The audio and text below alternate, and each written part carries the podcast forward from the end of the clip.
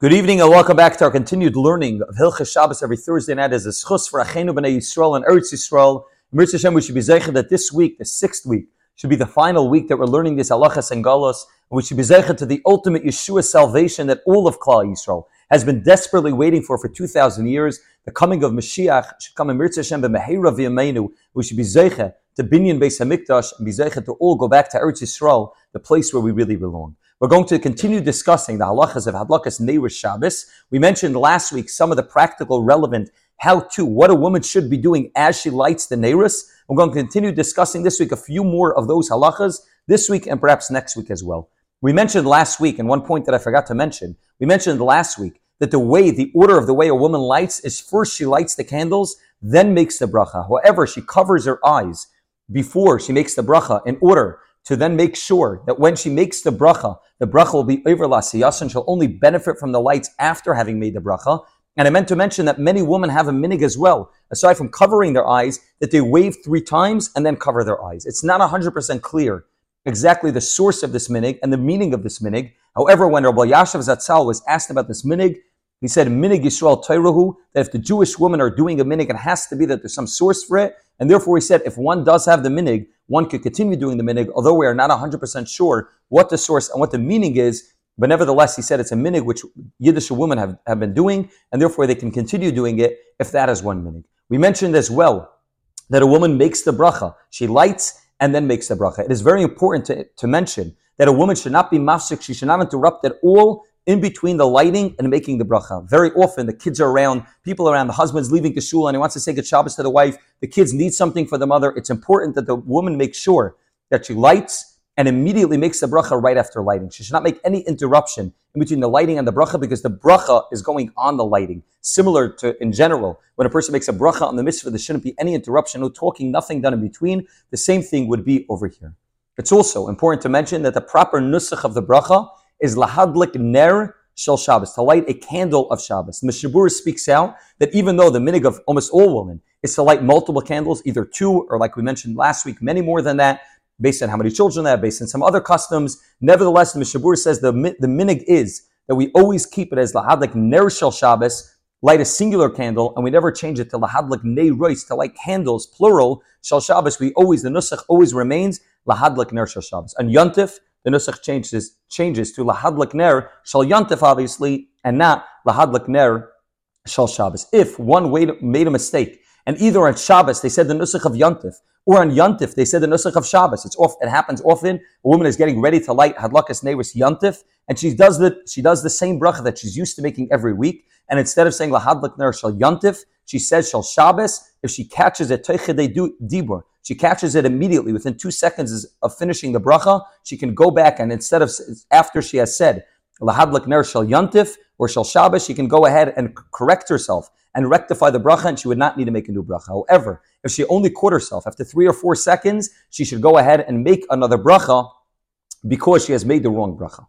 In addition, if a woman is unsure whether she made the bracha or did not make the bracha, she does not have to make a bracha because we paskin by all brachas, suffik brachas lahakol, that if one is unsure whether they made the bracha, they do not go ahead and repeat a bracha. They do not say a bracha just to be sure, and therefore, if a woman is unsure, she will not make another bracha. However, what happens if a woman knows she for sure did not say a bracha? She knows she for sure forgot to say any bracha. That is a discussion amongst the paiskim, and the way we paskin is that at least as long as it's before shkia, as long as it's not yet Shkia, she's still able to make the bracha of the Hadlik Ner Shabbos. Once it's Shkia already, we do not allow her to make the bracha of Lahadlik Ner Shabbos for a very simple reason. To say those words, Lahadlik Ner Shabbos, that I am lighting, I'm making the bracha on the lighting of a candle of Shabbos, is not possible once it's Shkia already. And even though the main the main mitzvah is not just the lighting, but it's to have the candles lit in the home, as we mentioned in earlier shiurim, that the main reason is Kavod Shabbos, Einik Shabbos, Shalom Bayis, Nevertheless, to say those words of Lahadlik Ner Shabbos once it's Shkia,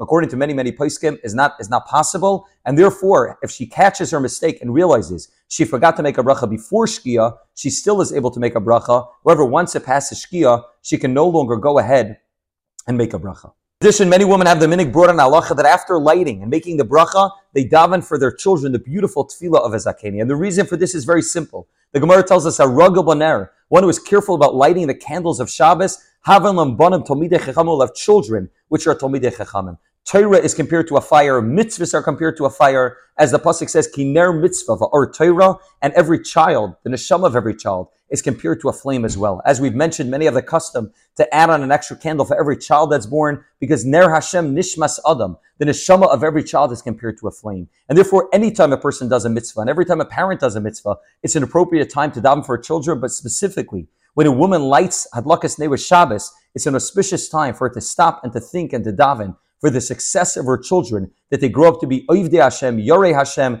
Loimdei Torah, they grow up to be people that the Ribbono Shel Olam is proud of. There is a discussion amongst the Paiskim whether she first has to see the lights, because as we mentioned, she should have Hana, she should benefit from the light after making the bracha. However, many Paiskim say that she can keep her eyes closed. She can make the bracha, keep her eyes closed, and daven that tefillah then. She can cry, she can put in all of her ritzinus, all of her tefillahs then, and only afterwards open up her eyes and benefit from the lights, and that will still be considered to be that the bracha will be made over lasiyas, and the bracha will be made immediately before doing the mitzvah, even though she had that time where she davened in between the bracha and having been having had benefited from the actual light. Many have the segulah as well, which has become a more popular segulah recently, to say tefillah for somebody who's having a difficult time having children. This is a segulah which is born in the Kitzur Shulchan Aruch, born in the Kaf HaChaim as well, that somebody who is having a difficult time having children should say the tefillah. Chana, the haftarah that we read in Rosh Hashanah, and he says that it's important that a woman does not just say the tefillah, but, but a woman also understands what she's saying. This is the beautiful tefillah of Chana,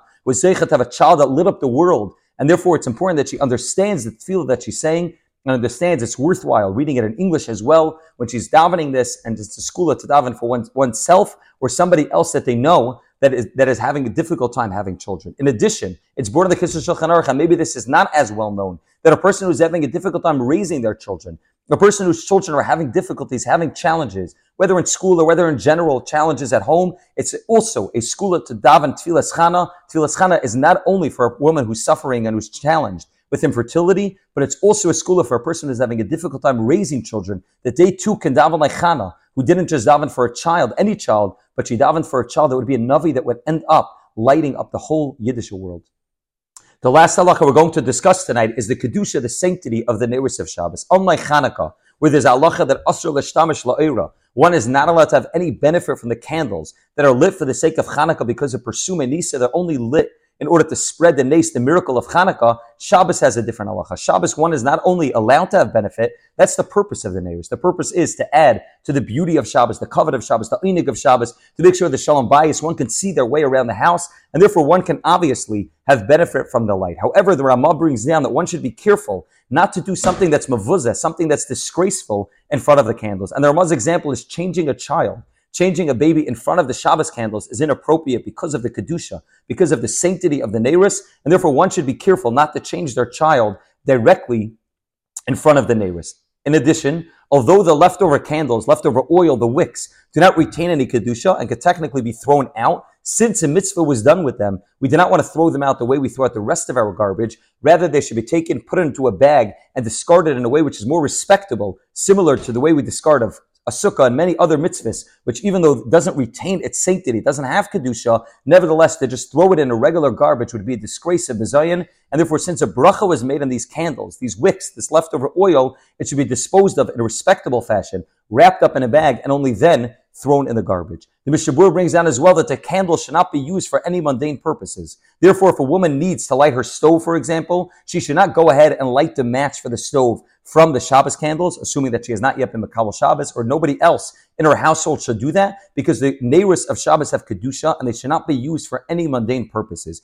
Even using the candle, many times people that light wax candles want to light the bottom of the candle in order to make sure that it melts and sticks into the lighter better. Also, you should take a separate match and do that, and you should not use the light of one of the Neiros of Shabbos or somebody else's Neiros of Shabbos. If you have a guest or somebody in your house using somebody else's, that should not be done with the Neiros of Shabbos because of the Kedusha. To light one candle from the other. So if a woman is lighting, lighting five, six candles and the match goes out, she can light, she can take one candle or one wick and light it from the other candles because there she is using the candles for the sake of the other candles, for the sake of the mitzvah, and that would not be considered a disgrace. The Mishnah Berurah says that technically, one is allowed to light the match. If let's say a woman has a match and she's lighting five candles and two or three candles in, the match burns out, so she takes a new match and instead of striking it on the box, she wants to use the already lit candles to light the match. And the Mishnah Berurah says that technically that would be mutter. That would be permitted, assuming that she's using that match to finish off the lighting of the Neiris. However, the Mishnah Berurah says, Yesh lahachmer. One should be machmer since it's not directly the candles of Shabbos that are being lit.